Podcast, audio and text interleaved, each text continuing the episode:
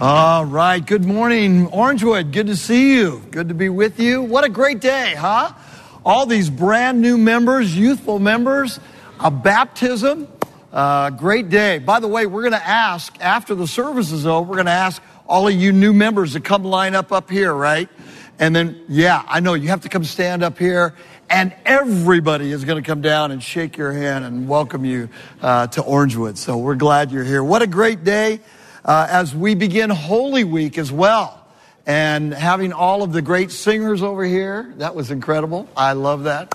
And uh, some of you, for some of you, this is a great day because you want an ongoing update of the Masters tournament taking place this morning. Uh, and some of you are just thinking about the dodgeball championships, all right? We're going to talk about Jesus here this morning, and, uh, and it's going to be a great time. We're going to take a break from our study in Ephesians, which will finish after Easter. Uh, but today we're going to talk about uh, our Lord riding into Jerusalem on a donkey as the king as he presents himself. So before we look into that text, let's bow our heads and hearts and pray. Our great God, what a joy it is to be your people. What a, what a privilege it is to be in the flow of what you have been doing for centuries and centuries on planet Earth. We thank you that you love us more than we understand. And as we today focus, Lord Jesus, on what you have done, what you are doing, and what you will do, that you would be here in a powerful way. Take that which is familiar to us as we understand this text and read this text. But Lord, take that which is familiar and drive the meaning deeper and deeper into our hearts. And so we pray that you would be the teacher today. Be with us in a powerful way. For we pray these things in Jesus' strong name. Amen. Well, today is Palm Sunday. It is the beginning of Holy Week. Many traditions have already been uh, moving in the direction of moving toward Easter. And uh, they, they started on Ash Wednesday. They, you saw them at work. They had uh, the, the cross on their forehead, and you said, What happened? And then you looked closer and you said, Oh, I get it. Many in the broader body of Christ have been celebrating for a long time what we begin today, and that is an understanding of Jesus presenting himself as the King, moving next week toward Maundy, Thursday, uh, Good Friday, and then Easter. And some Christians have said, well, what's more important? Is it, is it Christmas or is it Easter? And the answer is both. It's, they're, they're equally important because, because in the incarnation, as we started at Christmas time, seeing the Son of God break into planet Earth, uh, he had to come as a real man, as a sinless man, as the second Adam. He had to come that way. And so the birth of Christ was absolutely important. And he was presented as, as the child, as the Messiah, the future Messiah uh, to come. But now, uh, on, on good, on, on uh, Palm Sunday, he is presenting himself as the king. And there's no mistaking. If you read the Gospels, many times in the Gospels, don't you see uh, Jesus slips away so that not everybody makes a big deal about what he's doing. He heals somebody and then he slips away. But now, no mistaking it. He is presenting himself as the king. Uh, and we have the great opportunity uh, of seeing that today. So we saw the birth of the King at Christmas, now the presentation. And I'm going to read to you from Mark's Gospel, Mark 11. I'm going to read the first 10 verses, uh, and then the first point, and then I'm going to keep reading this whole chapter. You're not going to get out of here without looking at this whole chapter today. Here we go. Mark 11, verse 1. This is God's holy word.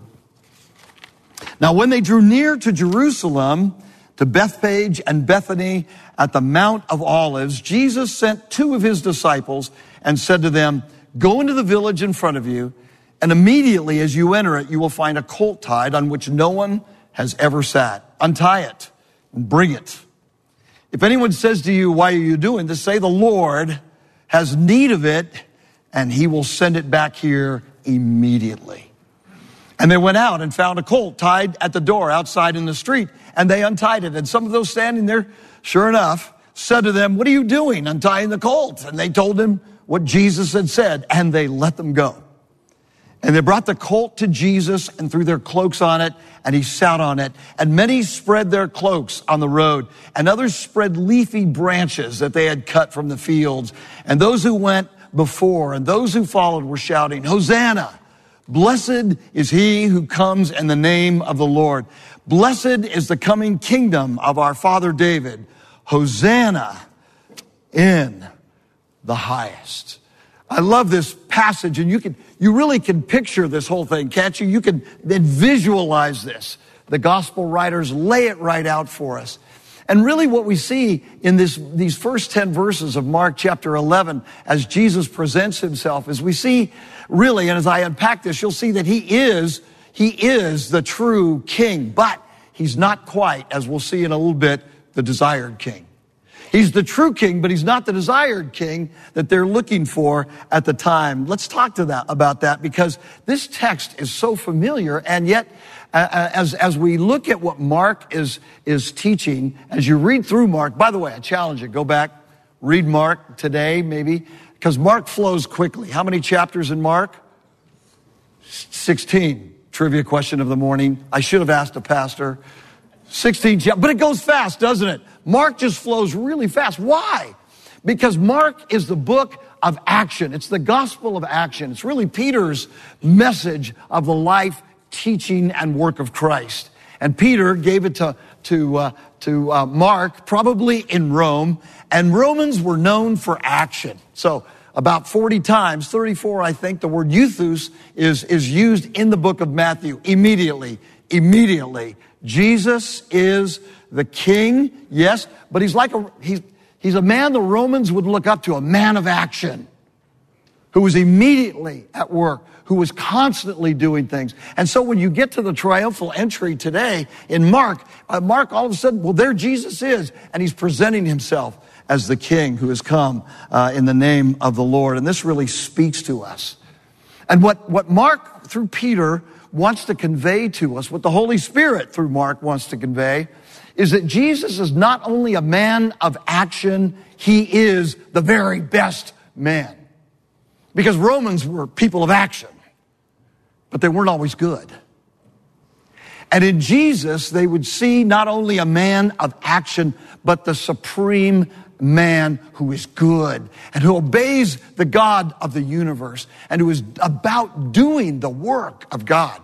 And that's who he is. He's presenting himself as the king. And so in an amazing way, here we see Jesus presenting himself. And, and the way he presents himself is he comes over from Bethany and Bethpage.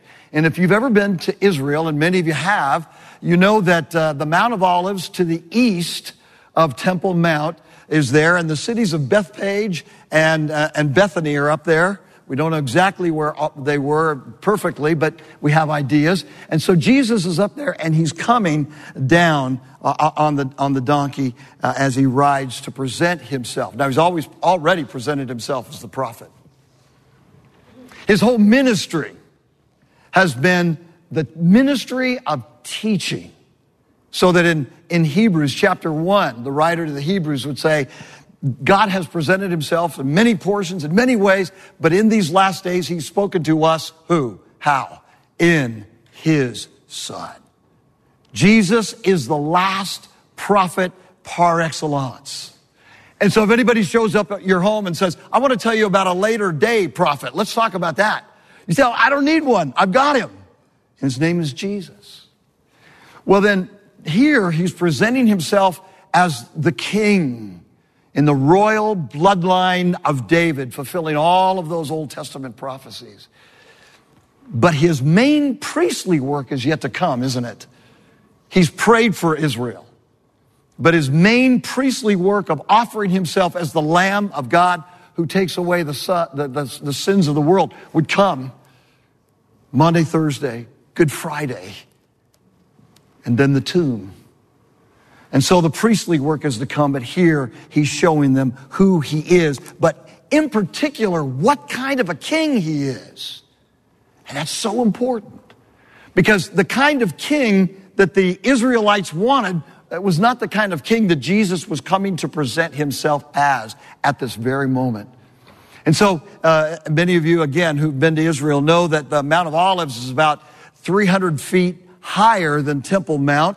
Uh, the Kidron Valley runs right there through there. By the way, uh, we're leading a tour over there next year, and uh, if some of you know about it, and if you want to uh, meet afterwards for five minutes, we're going to talk about it over here.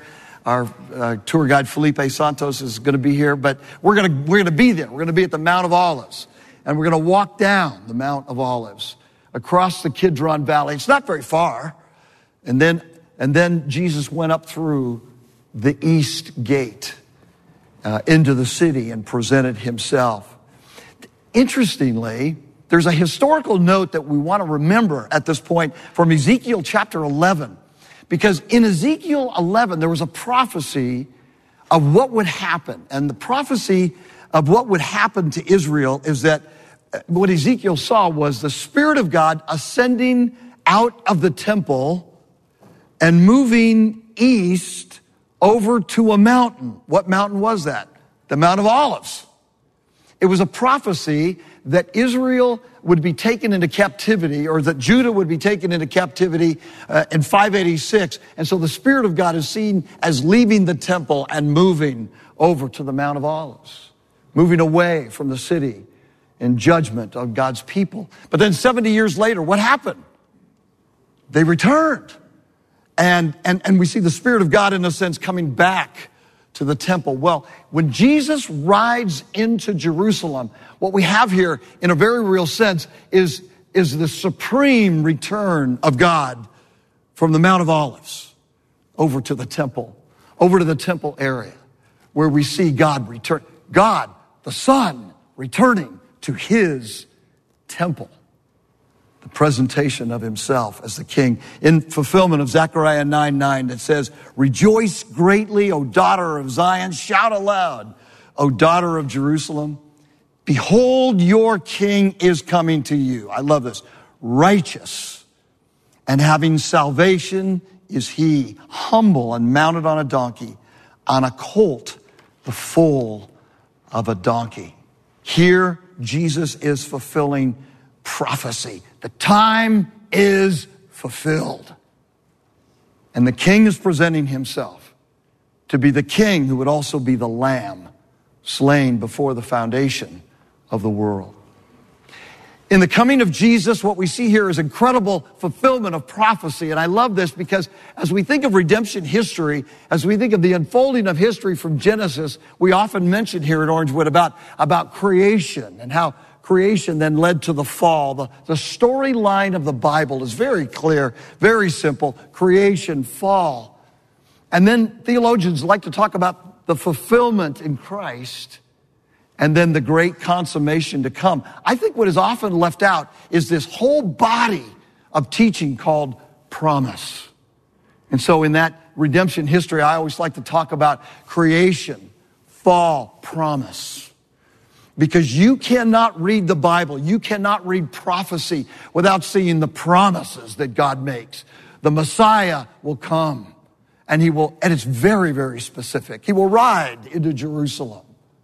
So the body of promise is now fulfilled in Jesus. But that's not the end, is it? Because in the second coming of Christ, we see the consummation where he brings back it, it's not just bringing back Eden, it's going to be better than Eden. We live in the time of the already, uh, between the already of fulfillment and the not yet of his consummation, where it's going to be worldwide, universe wide. But here, Palm Sunday is where we, where we, we start, drive the stake into the ground and we see fulfillment. The king is coming and to present himself as the sacrifice for our sins. And so the people are yelling, save us now. Hosanna. That's what Hosanna means. You know, and when the kids were all shaking the palm branches and everything, that's great. I love that. And, and they were saying, save us now. That's what Hosanna means. Save us now. There's, there's a statement, there's a request, but do you, do you sense the people of Israel also a little demanding right here? Save us now. Right now. They, they, see, all these other times when they tried to present Jesus as a king, what did he do? Slipped away, moved away. nuh you're not going to present me as a king because I'm not going to be your typical political king. You want me to get rid of the Romans. And I'm not going to do it. And I'm not going to promise that I'm going to do it that way. I'm a king, but I'm not that kind of a king. And so as he presents himself, the people of Israel are saying, save us now, right now. This is what we want. We want you to set us free. We're tired of their taxes. We're tired of their pagan symbols coming into our temple court area. We're tired of them. Get them out of here. Save us now. Save us now in the way we want you to save us. Jesus is the, he's the king, but he's not the desired king, not the kind of king they wanted. And you know, I, as, at, on Palm Sunday, I think often as I get honest with my walk with Christ, I say, yes, you are the king. I declare that you're the king. I know that you're the king. I affirm that you're the king, but sometimes you're not the king I want. Sometimes you don't do things the way I want you to do them. A lot of times you don't do things the way I want you to do them. He is the true king, but he wasn't the desired king. He was, he didn't fit the felt needs of the people. We're going to have a song at the end of the service today. It's a great song. You're going to love it. Uh, it's going to be sung so well. You're going to, you, some of you will, might have a charismatic experience as we sing this last song. It's so good. I come early. I get to listen to it. It's great. Uh, but it's, uh, the, the name of the song is, He's Never Going to Let Me Down. You, you've heard that. We've sung it here before. Never, you're never going to let me down. And He never will. But a lot of times we we feel that God does let us down, that Jesus let us down because he's not doing things in the exact way that we want him to. I am so tempted to have us raise our hands. Anybody agreed with me on the so let's do that. Anybody like? Yeah, yeah, I see that hand. I see the hand. Thank you. And those of you didn't put up hands, you lie about it. You know, uh, the reality is he is the king, but, but there's a lot of times that we don't see him leading and acting in the way that we want him to. Uh, sometimes we want God to be that nice, sweet grandfatherly figure who does everything that we want him to do or, uh, the one if, that we can manipulate quid pro quo something for something. Um, uh, we like to domesticate him. I love what Pat Morley once said. He said, Because God is good, my life doesn't turn out the way I want it to, but better. Yeah. Because He's the King. And he knows what we need, and he knew what the people needed, uh, and uh, and that is so so powerful. And so, uh, well, I've been reading a book. Uh, it's called Coffee with Jesus. It's not up there with the great um, theological handbooks of our time, but it's, it's really interesting. Radio Free Babylon presents Coffee with Jesus. And one of the characters in these cartoons is Anne. And uh, Anne is having a conversation with Jesus. Um, she says, You know that women, that woman who works with me, the one I've tried so hard to get along with, Jesus? She's having coffee with Jesus. It's a little blasphemous, but you'll have to forgive me. You know that woman who works with me, the one I've, I've tried so hard to get along with? Jesus says yes. And I, I notice that the two of you still have very contentious relationship. she says, I'd like to ask you to please bless her health, her finances, her family, and even her stupid cat she talks about all the time. Jesus says, wow, Anne, You've come a long way from please kill her, Jesus. and then Jesus says, I'll get right on this. I love that. And Anne is learning that Jesus very seldom likes our knee jerk reaction to life. And he says, I've got a better way because he's the king. And he presents himself as the king. Anne is slowly learning that Jesus doesn't always share her view on quite a lot of topics. Isn't it great to have a king who is perfect and that you and I can trust? And it's possible somebody's here today on Palm Sunday has never ever uh, found Jesus as, as Savior or as a king. He's, he's somebody you could follow. He's somebody that you could trust with your whole life and we encourage you to follow him. So this text is powerful. It teaches that Jesus is the true king, but not the desired king. Now, the second thing we learn is that the, he, Jesus is the true king and the needed king. I like this. Look at these following verses 11 through 19. So after Jesus rides into Jerusalem, we find these words, and he entered Jerusalem and went into the temple. And when he had looked around at everything, as it was already late, he went out to Bethany with the 12. On the following day, when they came from Bethany, he was hungry. And seeing in the distance a fig tree in leaf, he went to see if he could find anything on it. Uh, when he came to it, he found nothing but leaves, for it was not the season for figs. And he said to it, May no one ever eat fruit from you again. And his disciples heard it. And they came to Jerusalem, and he entered the temple and began to drive out those who sold and those who bought in the temple. And he overturned the tables of the money changers and the seats of those who sold pigeons. And he would not allow anyone to carry anything through the temple. And he was teaching them and saying to them, it is, is it not written, my house shall be called a house of prayer for all the nations? But you've made it a den of robbers. And the chief priests and the scribes heard it and they were seeking a way to destroy him for they feared him because all the crowd was astonished at his teaching. And when evening came, they went out of the city. Uh, so much for gentle Jesus, meek and mild. But here we see Jesus presenting himself as the king and telling them that he really is the, the king that they needed. Uh, there's a difference between felt needs and real needs, right? Uh, felt needs, those things I feel I need. Re- real needs are those things I need. Jesus says, I am the king that you need, whether you feel it or not.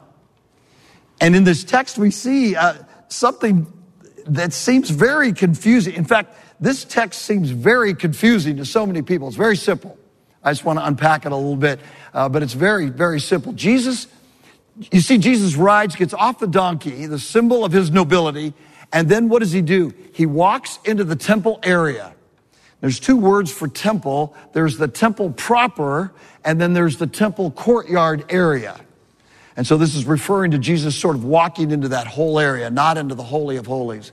And he walks into that whole area. How does Jesus walk into it? What's the trick question here, Pete? How does he walk into it? He walks into it not as a spectator. Have you ever been to Temple Mount? When you walk into Temple Mount in Jerusalem, you walk there and you go, whoa, and you see the, the Wailing Wall and you see all that. Say, this is, I've seen this on TV. This is impressive. This is, you come in as a, a tourist. You come in as a spectator. But when Jesus walked there and came into the temple area, he comes, he comes walking in as the owner. He comes in as the one that this temple was built for and all about. It was all about him. And he comes into the owner and he looks at what they've done to it. And there were the, the different areas there, the, the, the, court of the Gentiles way out here, and, and then the court of the women and, and the court of the men and all the way on up. And, uh, but he comes in and he looks over uh, at this whole thing and then he looks at the, uh, at the fig tree. Let's talk about the fig tree just for a minute. Is that, is that throwing anybody off ever? That Jesus withers the fig tree? It's amazing how this throws people off. I've had people say to me, this is unworthy of Jesus. It's vindictive and unjust. Jesus is attacking an innocent plant. Somebody actually said that. Uh, this is a misuse of divine power. Bertrand Russell, who was a, uh, one of the, the great, well-known atheistic philosophers whose life was absolutely a mess, uh, said, said this. He said, uh, this is one reason why I simply cannot believe in God. Are you kidding me? the withering of a fig tree. Ladies and gentlemen, brothers and sisters, it's a plant. It's a tree. Now, I understand that I like I like nature, plants, and all that. I love all that stuff. My friend Lee, who is a tree hugger, says, um, I asked him once, uh, you know, I got crepe myrtles I want to trim. And he goes, Don't do it. It's called crepe murder. and so I said, I'm going to do it because my wife wants them trim, so I'm going to trim them. And he goes, and so every year he sees me, he goes, Did you commit crepe murder? Yeah, did it again. Uh, I, I I'll tell you more about that in a minute. Let's jump to the temple. He comes in. What was the problem? The, the problem was the court of the Gentiles, the court of the women, the court of the Jews, uh, and then the Holy of Holies. What so infuriated Jesus when he came into the temple and he saw the, the buying and the selling is that in the court of the Gentiles, and by the way, was the temple for Gentiles too? Did they have any role in it? Was it for them in a sense? Was here's a better question. Was Israel at all for the Gentiles in God's original plan? Absolutely. Absolutely. Genesis 12. All the nations, Abraham, will be blessed through you. We see it in John 3:16. For God so loved the the world. See, the temple was to be a place where not only the Jews could gather, but the Gentiles could gather. But what did the Jews do? By this point, they had made the temp, the area of the Gentiles, it was the stockyards. That's where they kept all the animals.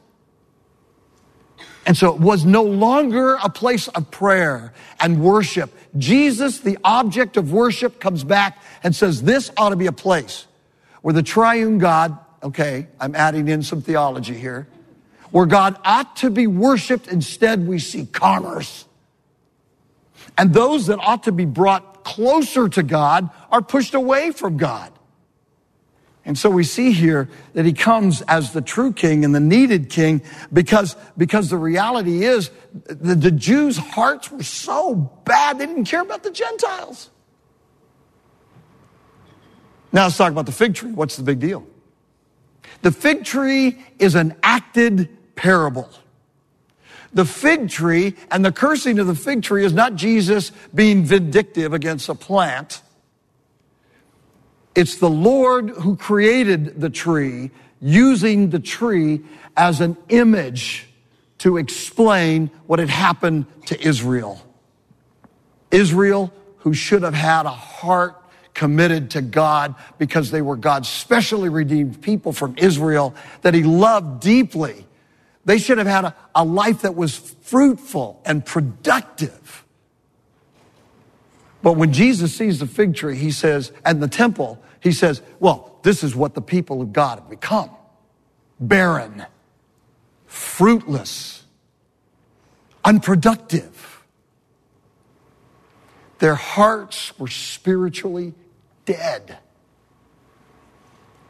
And that's why he is the king they needed, because only he could deal with their internal issues of heart.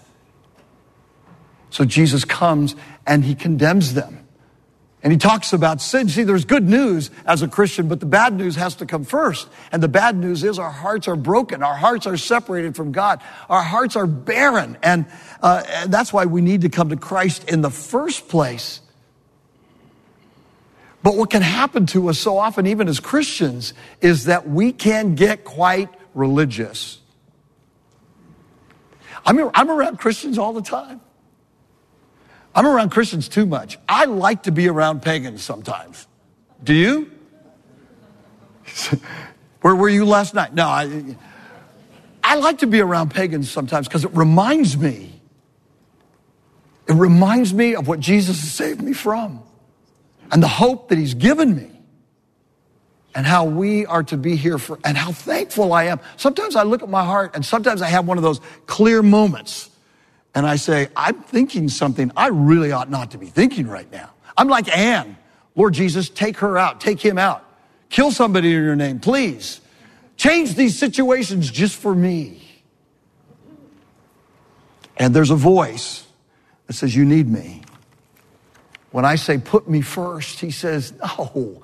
Well, I did put you first. I saved you. You're my boy. I redeemed you.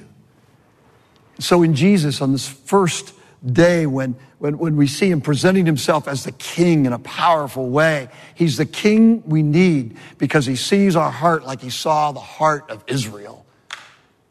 And when we feel barren and unproductive, we can come running back to him and we can say, Oh, forgive me. Thank you for your sacrifice. Thank you that you're the king I really need because I can't fix myself. I can't change my heart. So Jesus we see here is the true king, but not the desired king. We see that he's the true king and the needed king. And then I want to just wrap this up by saying, looking at how Jesus is the true king and, and a true heart. This is powerful. I love these verses. Verse 20. In explaining the fig tree, uh, he, and he has to explain the fig tree to the disciples a little bit. Uh, he says to them, have faith in God.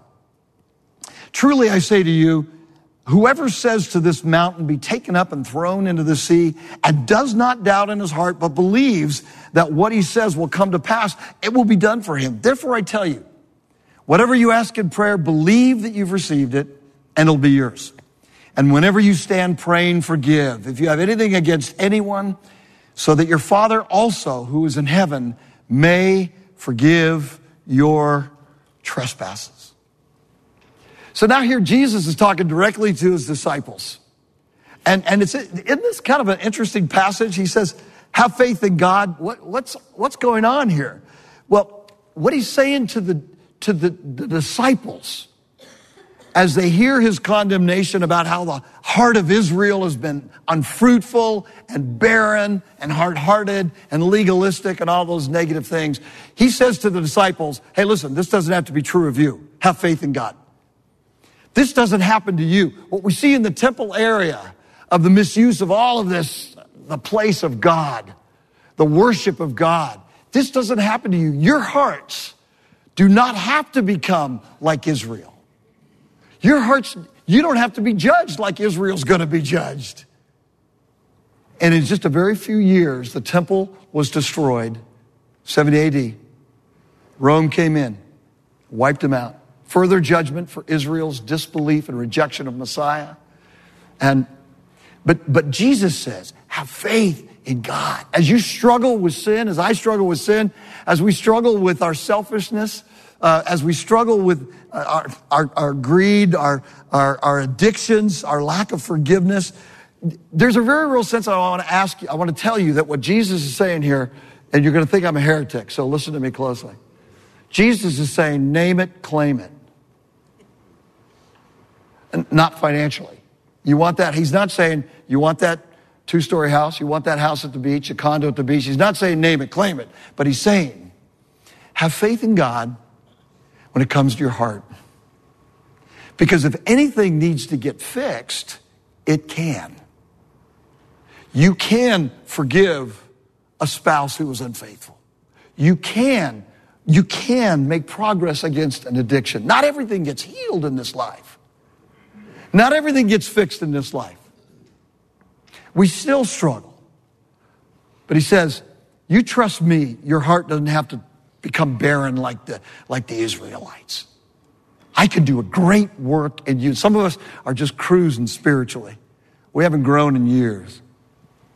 And Jesus is saying, come on, look in, look in your life. Where, where am I, where am I at work to bring you into the character of my son so that you can be set free? Samuel Jackson, excuse me, Samuel Johnson, Samuel Jackson, the author, this is not that. Samuel Johnson, the old biographer, said this The chains of habit are too weak to be felt until they are too strong to be broken.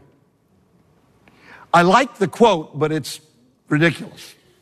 He's right when he says this that the chains of habit are too weak to be felt until they're too strong to be broken. And he's right when he says the first part that, that what happens is our addictions and our habits sneak up on us, don't they?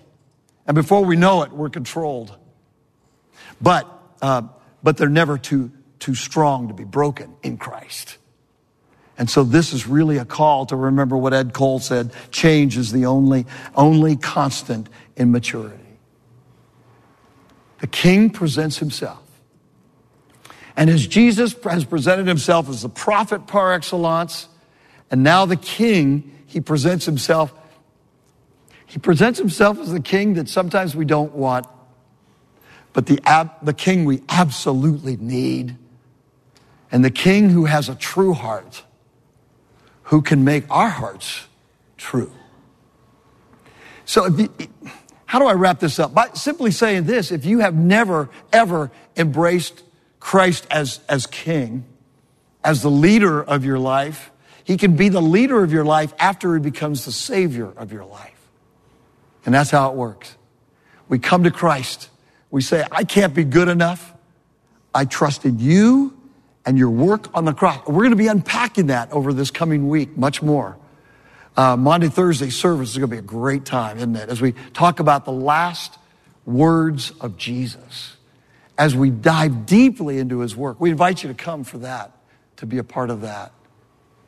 But if you've never embraced Him, we'd love to talk to you about entering into a saving, eternal relationship with Jesus Christ and then finding that He's the King, He's the Master that can actually lead your life perfectly. And then, I guess for the rest of us, it's an opportunity for us to say, Jesus, you are King.